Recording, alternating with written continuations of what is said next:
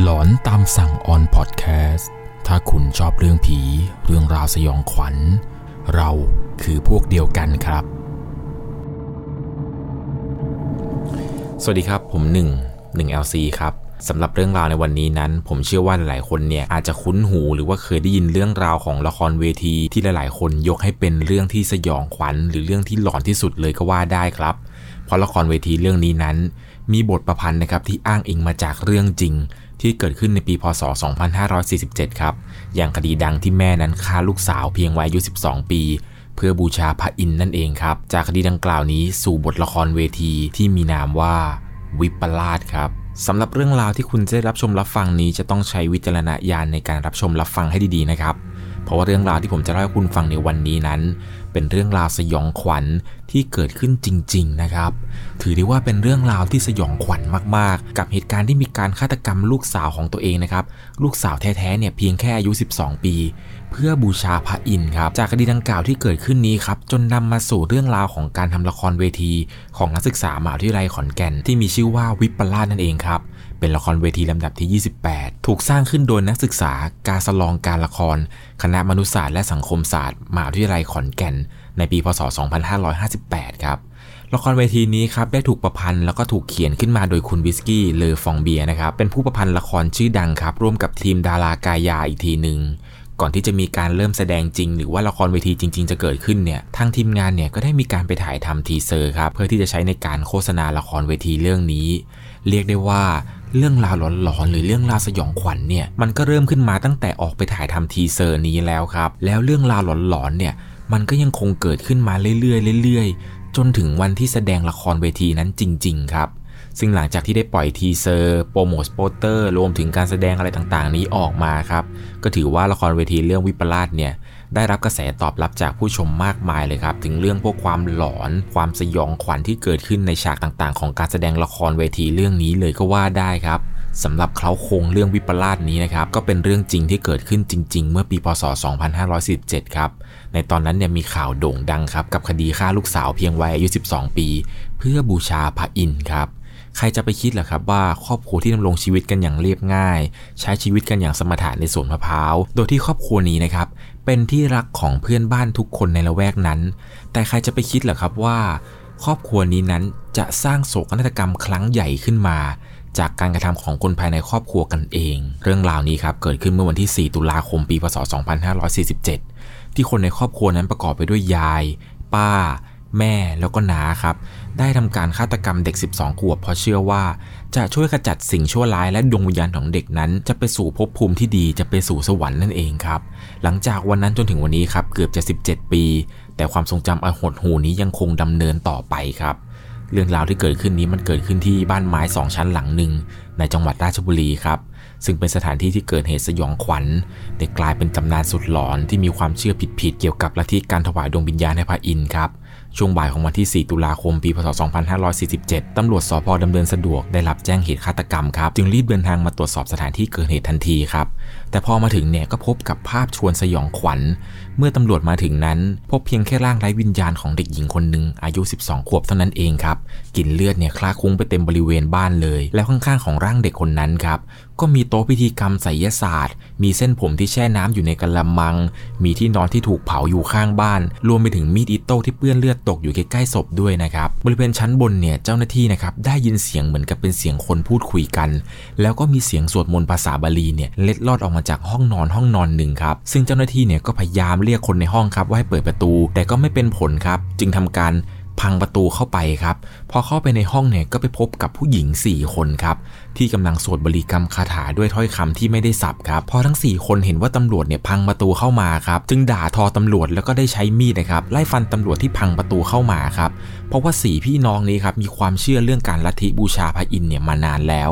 พวกเขาเนี่ยเคยชักชวนเพื่อนบ้านที่อยู่ในแวกนั้นครับมาร่วมพิธีกรรมต่างๆ หลายครั้ง แต่ว่าชาวบ้านละแวกนั้นเนี่ยไม่มีใครที่จะกล้ามาครับสืบสวนไปสืบสวนมาครับร่างของเด็กผู้หญิง 12 ขวบนั้น เป็นลูกสาวแท้ๆของหนึ่งใน 4 คนนั้นครับที่ตนเองนั้นอ้างว่าเป็นร่างทรง และก่อนเกิดเหตุเนี่ยได้สั่งให้น้าหรือว่าป้าเนี่ยที่ชื่อว่าอนงนะครับไปตัดต้นมะพร้าวในสวนจนหมดครับแล้วหลังจากนั้นเนี่ย ให้ทำการฆ่าลูกสาวของตัวเอง เพื่อทำพิธีปลดปล่อยดวงวิญญาณครับเพราะเชื่อว่าเด็กน้อยคนนี้ครับนำความชั่วร้ายติดตัวมาด้วย จึงจำเป็นที่จะต้องทำการปิดชีวิตเด็กคนนี้ครับเพราะมีความเชื่อที่ว่าจะส่งวิญญาณไปสู่สุคติ ช่วยให้โลกเนี่ยสงบสุขและหลังจากนั้นครับผู้เป็นแม่เนี่ยก็อ้างว่า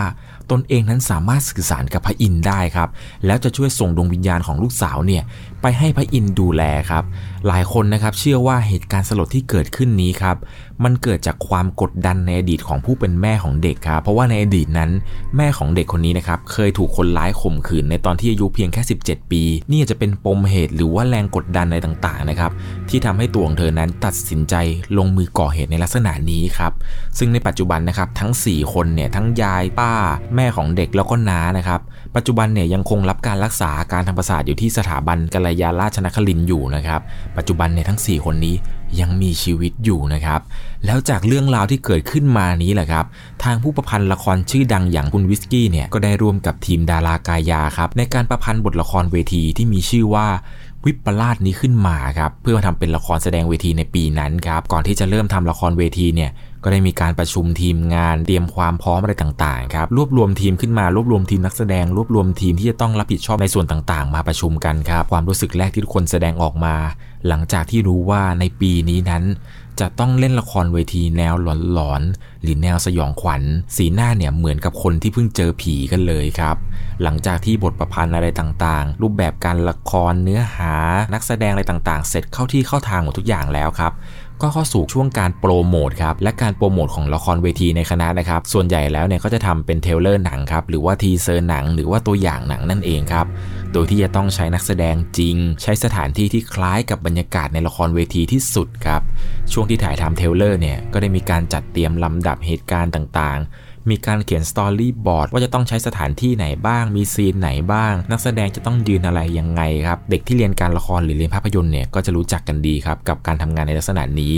ซึ่งก็จะมีการไปดู location สถานที่ที่ใช้ถ่ายทำว่าจะต้องไปใช้ที่ไหนอะไรยังไง ปรากฏว่าทีมถ่ายครับก็ได้ตกลงกันว่าไปถ่ายทำกันที่เมืองเชียงคานจังหวัดเลยครับแต่จะเริ่มถ่ายจากในตัวเมืองจังหวัดเลยก่อน แล้วก็ค่อยย้ายไปถ่ายกันที่เมืองเชียงคานก็เป็นอันจบครับ ตลอดช่วงเวลาที่ถ่ายทำรวมถึงการแสดงละครเวทีแบบละครจริง ๆ นะครับ เรียกได้ว่ามีเรื่องราวสยองขวัญ เรื่องราวลี้ลับนั้นเกิดขึ้นอยู่ตลอดเลยครับ เมื่อทีมงานทุกคนนะครับเริ่มออกเดินทางไปสู่ที่จังหวัดเลย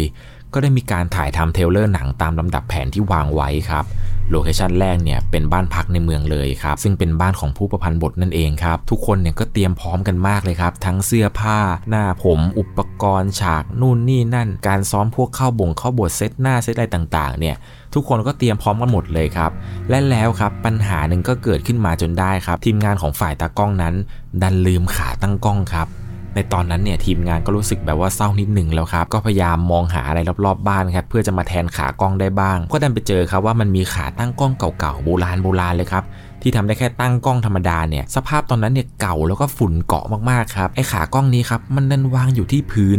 ข้างๆ กับจักรเย็บผ้าเก่าครับซึ่งจะใช้เป็นอุปกรณ์ถ่ายทำเช่นเดียวกันนะครับซึ่งความบังเอิญนี้ครับก็เป็นความบังเอิญปนความหลอน เพราะว่าเจ้าของบ้านเองนั้น ก็ยังไม่รู้เลยครับว่าที่บ้านตนเองนั้นมีขากล้องตั้งแต่เมื่อไหร่ ก็มองหน้าทีมงานมองหน้าทุกคนกันแบบงงๆเลยครับ แล้วพอได้ขาตั้งกล้องมาเนี่ยก็เริ่มถ่ายทำกันแบบจริงจังครับและภาพนี้นะครับก็คือเป็นภาพที่เซตขึ้นมา เพื่อให้เป็นซีนที่นางเอกที่ชื่อว่านวลจันทร์ตัวละครหลักของเรื่องเนี่ยที่เธอนั้นมีอาชีพเย็บผ้านะครับกำลังเย็บผ้าของลูกค้าอยู่นั่นเองครับนี่แค่ซีนเย็บผ้าเก่าๆในบ้านไม้โบราณโบราณเนี่ย ก็ยังหลอนขนาดนี้แล้วครับ คิดดูนะครับว่าจักรที่ใช้เนี่ยก็เป็นจักรโบราณด้วยนะครับที่สมัยก่อนเนี่ยมีการใช้จริง ๆ แล้วยิ่งบังเอิญเจอเรื่องที่ไม่คาดฝันที่เกิดขึ้นในบ้านนี้อีกทำเอาทีมงานหลาย ๆ คนในวันนั้นครับถึงกับหลอนกันไปพอสมควรเลยพอหลังจากจบ scene นั่งเย็บผ้าในบ้านเสร็จครับ ทางทีมงานเนี่ยก็ได้มีการย้ายสถานที่ไปถ่ายทำใน scene อื่น ๆ อีก ซึ่งในระหว่างที่กำลังนั่งรถไปถ่ายทำใน scene ต่อไปครับ ก็ได้มีการคุยกับผู้กำกับ แล้วก็มีผู้เขียนบทเนี่ย ก็นั่นไปบังเอิญเจอกับ location location หนึ่งครับ location นี้เนี่ยมันเป็นสะพานครับ ก็เลยมีการบอกให้ทีมงานเนี่ยหยุดรถก่อนหยุดรถ จอดตรงนี้ได้ไหมครับ ตรงหน้าวัดเนี่ยจอดได้ไหมสะพานนี้โอเคอยู่เลยนะ น่าจะถ่ายซีนนี้ได้ ซึ่งสะพานนี้ครับเป็นสะพานที่อยู่ตรงข้ามกับวัดครับ ตอนนั้นเนี่ยที่ทุกคนลงไปดูโลเคชันกันก็พูดกันทีเลยครับว่า เออ ในเรื่องเนี่ยมันมีซีนที่นางเอกเดินตากฝนด้วยนี่หว่า ฉากที่นางเอกจะต้องเดินข้ามสะพานแล้วก็ฝนตกอะ่ะมันมีอยู่ในเรื่องนะ หลังจากนั้นครับก็ได้มีการเซตกล้องเซตนักแสดง และจู่ๆครับในระหว่างที่กำลังเริ่มถ่ายทำกันจริง ๆ นั้น ฝนก็ดันตกมาจริง ๆ ด้วยครับ ตกมาในแบบที่ไม่มีใครตั้งตัวได้เลย ซึ่งฉากฝนตกที่นวลจันทร์เดินข้ามสะพานเนี่ย เป็นสิ่งที่คาดไม่ถึงจริง ๆ ครับ แค่คิดว่าอยากจะให้ฝนตกเนี่ย ฝนก็ดันตกลงมาทันที ถึงกับเตรียมร่มกันไม่ทันเลยครับ ตอนนั้นเนี่ยวุ่นวายมากๆครับ ทั้งนักแสดง ทั้งทีมงานเนี่ย ก็ตกใจกับเหตุการณ์ที่เกิดขึ้นครับ แต่ทุกอย่างนั้นก็ถ่ายทำผ่านไปได้ด้วยดี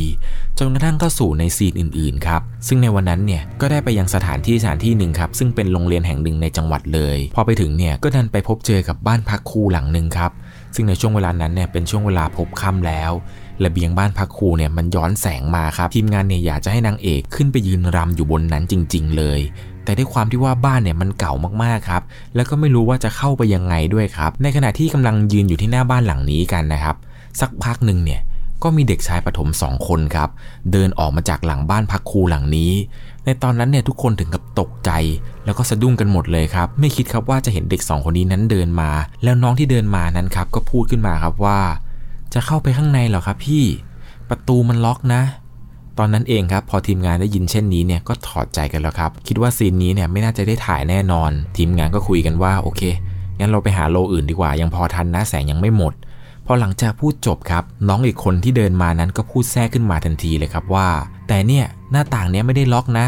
แล้วน้องเนี่ยก็เดินไปเปิดหน้าต่างให้ดูครับว่ามันไม่ได้ล็อกจริง ๆ ในตอนนั้นเนี่ยทีมงานก็คิดกันครับว่าต้องปีนเข้าไปจริง ๆ เหรอเนี่ย จะไหวหรอวะ แต่จู่ๆครับนางเอกก็พูดขึ้นมาครับว่าปีนได้พี่สบายๆเดี๋ยวพี่เข้าไปคนเดียวนะ ไม่มีอะไรหรอกทุกคนเนี่ยกำกับอยู่ข้างนอกแหละเดี๋ยวพี่ปีนเข้าไปคนเดียวเอง นาทีนั้นครับทุกคนเนี่ยถึงกับอึ้งในสปิริตของนักแสดงคนนี้มากๆครับพอทุกอย่างเสร็จเรียบร้อยเนี่ยซีนนี้ก็ได้เริ่มทำการถ่ายทำขึ้นจริงครับและนี่คือเป็นซีนที่นางเอกนั้น ขึ้นไปรำอยู่บนระเบียงบ้านนี้ครับฉากที่ได้เนี่ยต้องบอกเลยครับว่าเป็นฉากที่หลอนมากๆ วันนั้นที่ถ่ายทำกันเนี่ย ทีมงานทุกคนถึงกับขนลุกกันมากๆครับกับเหตุการณ์ที่เกิดขึ้น แล้วอีกเรื่องที่สยองขวัญไม่แพ้กันคือจู่ๆน้องสองคนนั้นก็หายไปแบบที่ไม่มีใครรู้เลยครับว่าหายไปตอนไหน ยังไม่ทันได้ถามเลยครับว่าบ้านน้องอยู่ไหนอะไรยังไง แล้วน้องรู้ได้ยังไงครับว่าบ้านหลังนี้มันต้องเข้าทางหน้าต่างได้ อีกอย่างคือ ตอนที่น้องสองคนนั้นหายไป ไม่มีทีมงานคนไหนสังเกตเห็นเลยครับว่า น้องนั้นเดินกลับไปทางไหนอะไรยังไง พอหลังจากที่ได้ซีนนี้ที่ต้องการครับ ทุกอย่างวันนั้นเนี่ยก็จบลงอย่างงงๆครับ ทุกคนเนี่ยก็นั่งรถกลับบ้านพักกันแบบเงียบๆ โดยที่ไม่มีใครพูดถึงเรื่องราวแปลกๆ ที่เกิดขึ้นมาในวันนี้เลยครับ แล้วในวันนั้นเนี่ยทีมงานก็ได้มีการนั่งรถจากเมืองเลยครับ เพื่อไปถ่ายทำกันที่เมืองเชียงคาน ซึ่งบ้านที่ทีมงานไปพักเนี่ยเป็นบ้านหลังหนึ่งครับของเพื่อนผู้เขียนบท ซึ่งเจ้าของบ้านเนี่ยบอกว่าบ้านหลังนี้เนี่ยนานๆจะได้เปิดบ้านหลังนี้ให้คนเข้ามาเช่าพักครับ พอมาถึงเนี่ยทีมงานทุกคนเนี่ยก็รีบพักผ่อนกัน เพราะรู้ว่าพรุ่งนี้เช้านั้นจะต้องมีการถ่ายทำซีนต่อไป ซึ่งบ้านหลังนี้ครับเป็นบ้านเออเป็นบ้านโบราณ 2 ชั้น เป็นบ้านที่ค่อนข้างจะเก่าครับทีมงานเนี่ยก็พักกันแต่ชั้นล่างครับ แล้วก็ไม่มีใครกล้าขึ้นไปชั้นบนเลย ทีมงานบางคนก็นอนพักผ่อนกันอยู่ในบ้านครับ บางคนก็ไปเดินเล่นที่ถนนคนเดินเชียงคานบางคนเนี่ยก็ไปดื่มสังสรรค์กันครับพอหลังจากที่กลุ่มเพื่อนที่ไปดื่มสังสรรค์นั้นกลับมาบ้านกันครับกว่าจะกลับมาถึงเนี่ยก็กลางดึกแล้ว แล้วมาถึงเนี่ยก็แยกย้ายกันพักผ่อนกันตามปกติเลย จนกระทั่งรุ่งเช้าครับ ทีมงานคนหนึ่งที่กลับมาจากดื่มเบียร์เมื่อคืนนั้นก็พูดขึ้นมาครับว่าพวกแกไหนเจ้าของบ้านบอกว่าไม่มีใครอยู่วะเมื่อคืนเขากลับมาจากดื่มเบียร์เนี่ยเห็นลุงคนหนึ่งเดินขึ้นไปชั้น 2 ในตอนนั้นครับทีมงานทุกคนถึงกับหันควับไปมองที่ชั้น 2 ทันทีครับ หลังจากนั้นครับทีมงานที่เห็นลุงคนเมื่อคืนที่เดินขึ้นไปเนี่ยเขาก็พูดว่าเฮ้ยเป็นอะไรกัน อย่าทำได้อย่างนั้นดิกูไม่โอเค และหลังจากนั้นครับทีมงานทุกคนเนี่ยก็นั่งคุยกันอยู่สักพักหนึ่งครับ จนตกลงกันได้ครับว่า งั้นเราควรจะขึ้นไปดูชั้น 2 นะ ว่ามีคนอยู่จริง ๆ หรือเปล่า ถ้าเป็นคนดีเนี่ยก็จะรบกวนเขา แต่ถ้าเกิดเป็นคนไม่ดีเนี่ยเราจะอันตรายนะ ทุกคนก็เลยตัดสินใจว่าจะขึ้นไปชั้น 2 กันครับ และปรากฏว่าพอขึ้นไปชั้น 2 ครับ บนชั้น 2 เนี่ยไม่มีคนอยู่เลยครับ แต่ปรากฏว่าบนชั้น 2 นั้น มีโกดเก็บอัฐิของคุณทวดตายายสองท่านตั้งอยู่ครับ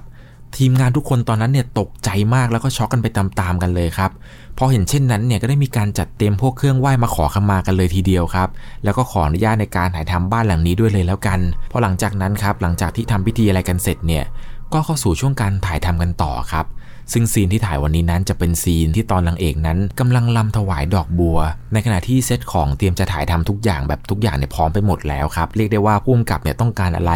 มองไปทางซ้ายก็เจอ มองขวาก็เจอ ราวกับว่าสิ่งของทุกอย่างในบ้านหลังนี้เนี่ยถูกจัดวางเพื่อใช้ในการถ่ายทำอยู่แล้วยังไงอย่างนั้นเลยพีคสุดเนี่ยน่าจะเป็นห้องห้องหนึ่งครับที่มีเตารีดโบราณที่ใช้แบบว่าถ่านฟืนสมัยก่อนเนี่ยตั้งอยู่ครับ ตอนที่เจอเตารีดเนี่ยผู้กำกับก็คุยกันครับว่าเฮ้ยห้องนี้เนี่ยเราใช้ได้นะ ให้ตัวละครเนี่ยถูกจับขังอยู่ในห้องนี้อะไรประมาณนี้ทุกคนก็เห็นด้วยครับ แล้วก็โอเคว่าจะใช้ห้องนี้แหละในการถ่าย scene นี้ แล้วหลังจากนั้นครับก็ได้มีการเอาเตารีดที่ว่านั้นมาประกอบฉากด้วยครับ ให้มันดูมีเรื่องมีราวอะไรขึ้นมาหน่อย พอหลังจากเซตทุกอย่างเสร็จเรียบร้อยครับ ตากล้องเนี่ยก็สั่ง 5 4 3 2 1 action พอหลังจากที่ตากล้องเนี่ยพูดจบครับว่า action เนี่ยมีทีมงานคนหนึ่งครับก็พูดขึ้นมาว่า เดี๋ยวก่อนเดี๋ยวก่อนพี่รู้สึกว่ามันแปลกๆอะ คนที่โดนขังอะ่ะ เหมือนกับเขาโดนขังอยู่เฉยเลยเหรอ ทีมงานทีมงานลองไปหาโซ่ในบ้านนี้มีไหม หลังจากนี้ครับ ทุกคนก็คิดว่า ถ้าเกิดว่าเจอโซ่ในบ้านนี้อีกเนี่ย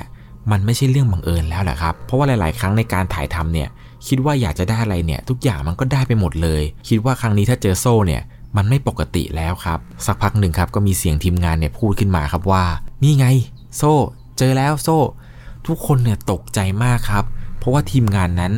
ดันไปเจอโซ่ที่อยู่ในเตารีดโบราณอันนั้นครับ ในตอนแรกเนี่ยก็คิดว่ามันมีอะไรบางอย่างแปลกๆอยู่นะ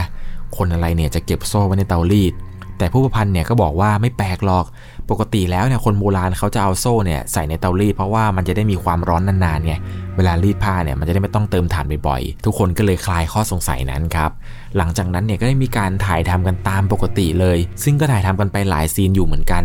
จนมาสู่ซีนฝนตกแล้วก็มีเรือแจวเนี่ยในระหว่างที่ทีมงานทุกคนกำลังกินข้าวกันครับ ก็มีการนั่งบีฟงานกันว่า เฮ้ยอยากได้ฉากนี้ อยากได้ซีนนี้ แบบว่าซีนที่นางเอกเนี่ยยืนบนเรือแจวในแบบที่กระแสน้ำเชี่ยวอยู่ท่ามกลางสายฝนเลย พอฟังจบครับ ทีมงานก็นั่งมองหน้ามองตากันครับว่า แล้วเราจะไปหาเรือที่ไหนวะจะไปหาฝนที่ไหนอะไรยังไงพอหลังจากที่กินข้าวเสร็จครับก็คิดเงินแล้วก็เดินออกจากร้านกันมา พากันไปเดินเล่นอยู่ที่ริมโขงครับ สิ่งที่ไม่คาดคิดก็เกิดขึ้นจริง ๆ ครับ ฝนดันตก และในตอนนั้นเนี่ยทีมงานคนหนึ่งครับได้ยินเสียงเหมือนกับเสียงดังแคกแคกแคกเนี่ยอยู่ตรงพงหญ้าที่ฝั่งริมแม่น้ำโขง ก็เลยพากันชะเง้อลงไปดูครับ เห็นลุงคนหนึ่งครับกับเรือแจวที่อยากได้จริง ๆ เลย ซึ่งเป็นความบังเอิญอีกแล้วครับ ก็ถามลุงกันครับว่า ลุงลุงมาทำอะไรตากฝนเนี่ย ลุงแกบอกว่าลุงแกมาหาปลาครับ พอได้ยินเช่นนั้นเนี่ยทุกคนก็เลยบอกว่า อ๋อลุงครับ ผมในกำลังจะถ่ายทำวิดีโอกัน แล้วอยากได้ฉากที่แบบคนยืนบนเรือตรงกระแสน้ำเชี่ยวๆแบบนี้ ผมขอจ้างลุงได้ไหมครับ พายไปกลางแม่น้ำโขง เอานางเอกผมไปด้วย ลุงก็บอกว่าแล้วเองจะจ้างเท่าไหร่ล่ะทีมงานเนี่ยก็บอกไปครับว่าผมมีงบอยู่ประมาณ 300กว่าบาท ลุงก็เลยบอกว่างั้นแปนางเอกมาก่อนที่ฝนจะตกหนักกว่านี้ แล้วฉากที่ได้ในวันนั้นก็คือแบบนี้เลยครับ เป็นฉากที่นางเอกนั้น ยืนอยู่บนเรือแจว และฝนก็ตกขึ้นมาจริง ๆ ครับ ซึ่งนับได้ว่าเป็นฉากที่สยองขวัญไม่แพ้กันเลยครับ ซึ่งสิ่งที่ถ่ายทำกันอยู่ที่เชียงคานนี้ เรียกได้ว่าขนหัวลุกกันไปหลายตอนมากๆครับหลังจากนั้นเนี่ยทีมงานก็ได้มีการย้ายกลับมาถ่ายทำกันต่อที่จังหวัดขอนแก่นครับ ซึ่งโลเคชันต่อไปนี้เป็นที่โรงเรียนนครขอนแก่นครับ ซึ่งโรงเรียนแห่งนี้นั้นจะมีศูนย์วัฒนธรรมที่แบบเป็นสร้างบ้านเป็นบ้านทรงไทยเก่าๆเนี่ยไว้หลายหลังเลยทางทีมงานเนี่ยก็เลยเลือกที่นี่ครับในการถ่ายทำซีนต่อๆไป ในตอนนั้นเนี่ยที่มาถึงครับทีมงานก็ได้ทำการคุมผ้าสีดำกับเรือนไทยหลังหนึ่งครับให้เหมือนกับบรรยากาศในตอนกลางคืนหน่อย แล้วหลังจากนั้นเนี่ยก็มีการจัดพวกจัดแสงจัดไฟทำพ็อปอะไรหลายอย่างครับ แต่เหมือนกับว่าพ็อปหลายอย่างเนี่ยดูเหมือนจะไม่ค่อยหลอนเท่าไหร่ครับ อย่างเช่นพวกโต๊ะหมู่บูชาอะไรต่างๆ นี้ครับมันก็ดูเหมือนกับจะไม่ค่อยสมจริงเท่าไหร่ ทีมงานเนี่ยก็เลยเดินไปที่เเรือนอีกหลังหนึ่งครับเป็นเรือนด้านหลัง เพื่อจะไปดูว่าจะมีของอะไรเนี่ยพอจะเพิ่มเข้าไปในโต๊ะหมู่บูชาได้บ้าง พอเปิดประตูเข้าไปครับ สิ่งแรกที่เห็นก็คือ เป็นรูปปั้นผู้หญิงขาวครับ ยืนอยู่หน้าประตูเลย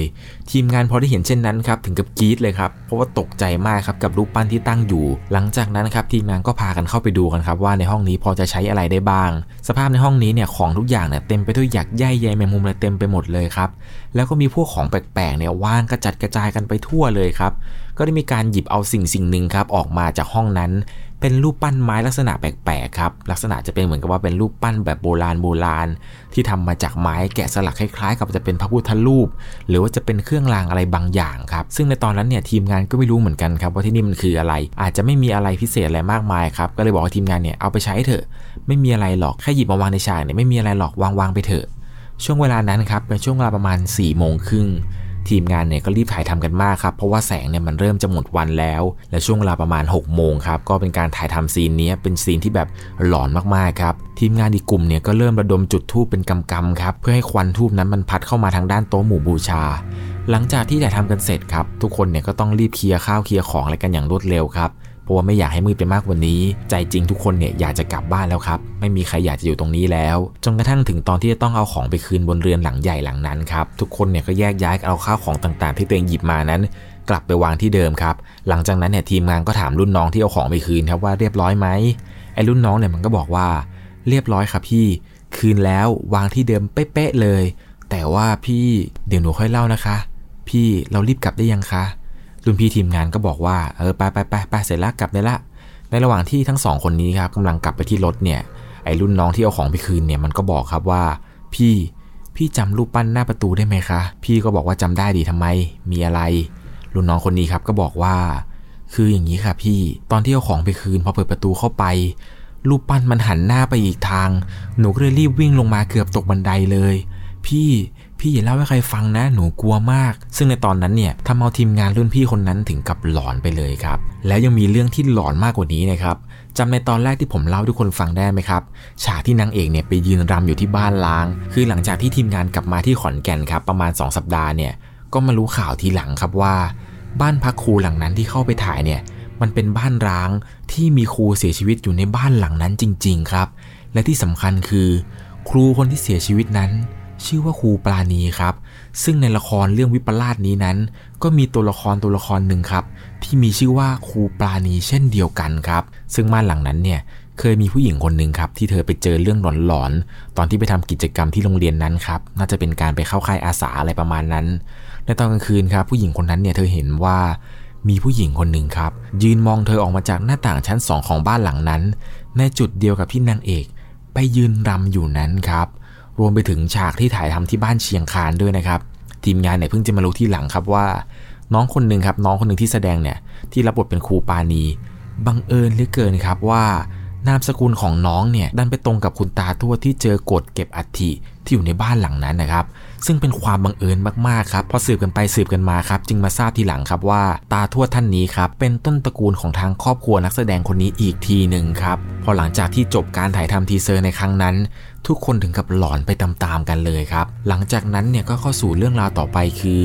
ก่อนการแสดงจริงจะเริ่มขึ้น จะต้องมีการบวงสรวงกันก่อนครับ ซึ่งก่อนการบวงสรวงเนี่ยทุกคนก็จะวุ่นวายมากครับเพื่อจัดเตรียมอุปกรณ์นู่นนี่นั่น รวมไปถึงอุปกรณ์สำคัญอย่างหัวยักษ์ครับซึ่งในตอนนั้นเนี่ยทุกคนไม่รู้ครับว่าทำไมเนี่ยเราไม่ไปซื้อหัวยักษ์มาใช้เลยก็จบจบเรื่องไป แต่กลับทำมันขึ้นมาเองครับ สุดท้ายเนี่ยก็ได้มีการไปติดต่อที่คณะศิลปกรรมของมหาวิทยาลัยขอนแก่นครับ ตอนที่เข้าไปถึงเนี่ยก็ไปเห็นรุ่นพี่คนหนึ่งครับที่กำลังนั่งทำงานศิลป์อยู่ในโกดัง ก็ได้เข้าไปสอบถามพี่เขาครับว่า พอจะมีอะไรที่เหมือนกับลักษณะคล้ายๆ กับหัวคนบ้างไหมรุ่นพี่เนี่ยก็ถามครับว่าเอาไปทำอะไรกันเหรอน้อง ตัวของทีมงานเองก็เลยบอกว่าจะเอาไปทำหัวยักษ์ครับ รุ่นพี่ได้ยินเนี่ยถึงกับตกใจเลยครับ แล้วก็ชี้ไปทางสะพานขาวครับ แล้วบอกว่า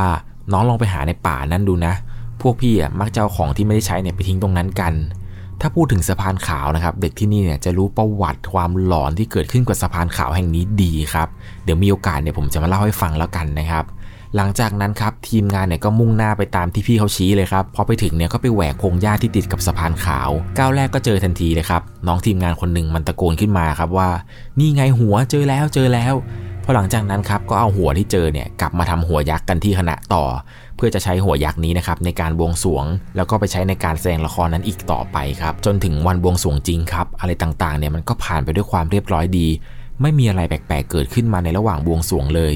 จนกระทั่งเข้าสู่วันซ้อมใหญ่ครับซึ่งการซ้อมใหญ่ในครั้งนี้นั้น มีนักศึกษาจากมหาวิทยาลัยแห่งหนึ่งทางภาคใต้เนี่ยได้มาศึกษาดูงานที่คณะพอดีครับ ก็เลยได้มีโอกาสให้เข้ามานั่งดูในตอนซ้อมครับ ถือว่าเป็นการซ้อมที่มีคนมารับชมจริงๆ ด้วยเลยในวันนั้น พอหลังจากจบวันซ้อมครับ ทุกอย่างเนี่ยออกมาดีมากครับ ทีมงานเนี่ยปราบปื้มกันเป็นอย่างดีเลย ทุกอย่างนั้นราบลื่นไปหมดเลยครับเรียกได้ว่าจะเปิดทำการแสดงในวันพรุ่งนี้เนี่ยก็ยังได้เลยจนกระทั่งใกล้ถึงวันแสดงจริง ๆ เนี่ยนะครับก่อนวันแสดงจริงเพียงไม่กี่วัน นักแสดงคนหนึ่งครับที่จะต้องแสดงในฉากงานวัด ดันประสบอุบัติเหตุ น้องเนี่ยดันประสบอุบัติเหตุจากการขับมอเตอร์ไซค์ไปกับเพื่อนครับ เพื่อนเนี่ยไม่เป็นอะไรเลย แต่น้องเนี่ยได้แผลที่ขามา ทีแรกน้องกังวลครับว่าจะเล่นไม่ไหว แต่น้องเนี่ยยืนยันครับว่ายังไงก็จะแสดงต่อครับพี่ ซึ่งมันก็เป็นความบังเอิญที่เกิดขึ้นอีกแล้วครับจำที่ผมเล่าให้ฟังที่ว่ามีน้องทีมงานคนหนึ่งที่นามสกุลเดียวกับลุงเจ้าของบ้านได้ไหมครับ และที่ว่ามีชื่อตัวละครเนี่ยเหมือนกับครูที่เสียชีวิตในบ้านล้างนั้นอีกคราวนี้ก็เหมือนกันครับ น้องนักแสดงคนที่ประสบอุบัติเหตุนั้น เธอก็มีชื่อเดียวกันกับน้องที่ถูกแม่ฆ่าตัดคอนั่นเองครับ ซึ่งเป็นความบังเอิญนะครับ แต่เป็นความบังเอิญที่หลอนมากๆ อะไรมันจะบังเอิญได้ขนาดนี้ และจนกระทั่งเข้าสู่วันแสดงจริงนี้แหละครับไฮไลท์ที่ทุกคนพูดถึงกันไม่แพ้ละครเนี่ยน่าจะเป็นเรื่องราวของการจัดฉากทางเข้าครับ ที่ได้มีการเซตตึกนี้ครับให้เป็นบ้านผีสิงนั่นเอง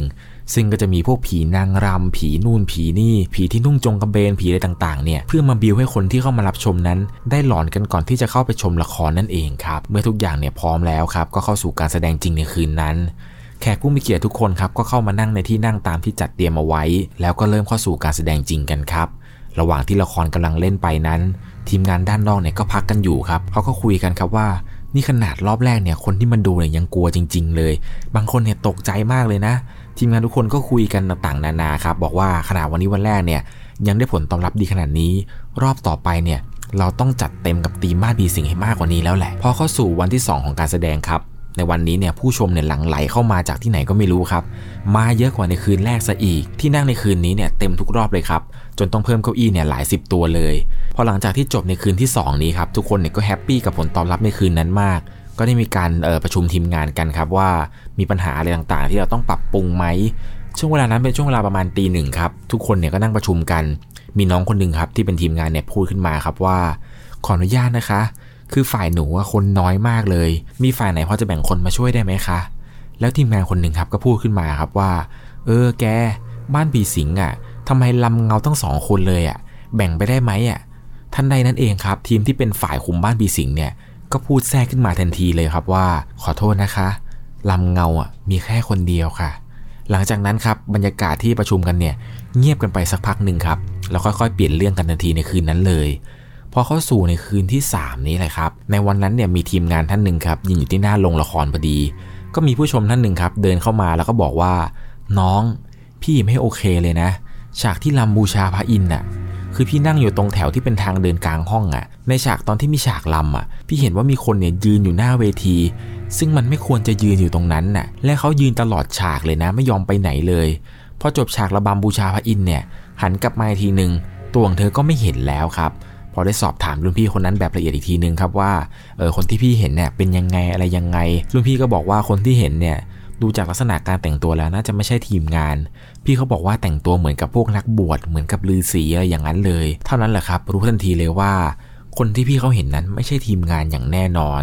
ไหนจะเรื่องที่มีคนพูดถึงกันครับว่า ในฉากที่นวลจันทร์นั้นรำเนี่ยรำสวยมาก สวยเหมือนกับว่า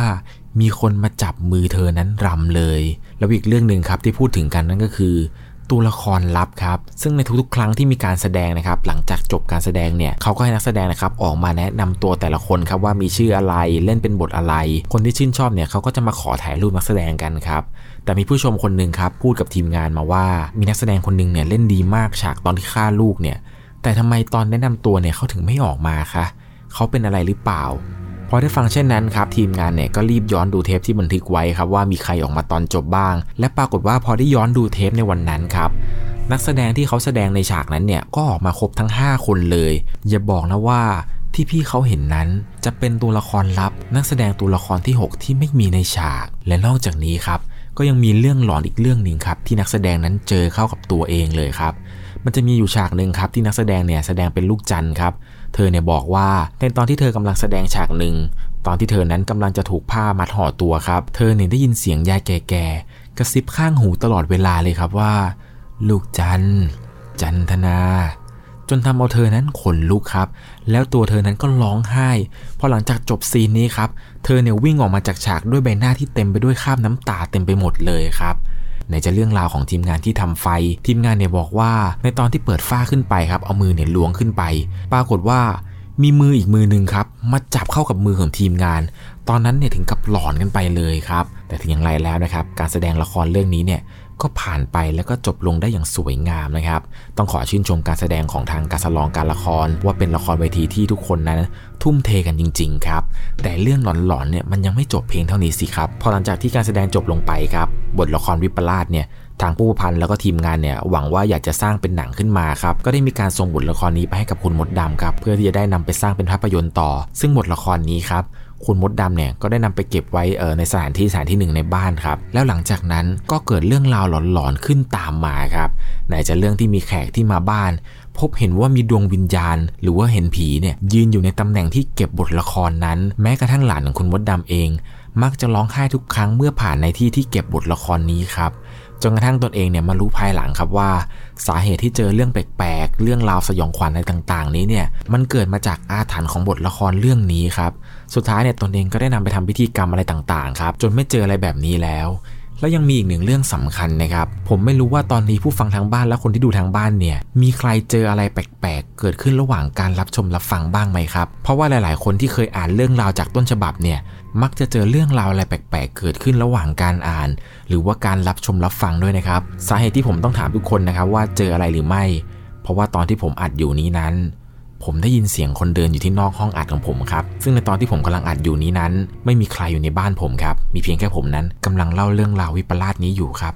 ซึ่งเสียงคนเดินที่ผมได้ยินเนี่ย เป็นเสียงเดินอยู่นอกห้องครับสำหรับใครที่ฟังคนเดียวในค่ำคืนนี้ ขอให้คุณนอนหลับฝันดีนะครับพาคุ้มครอง อย่าลืมสวดมนต์ก่อนนอนด้วย สวัสดีครับ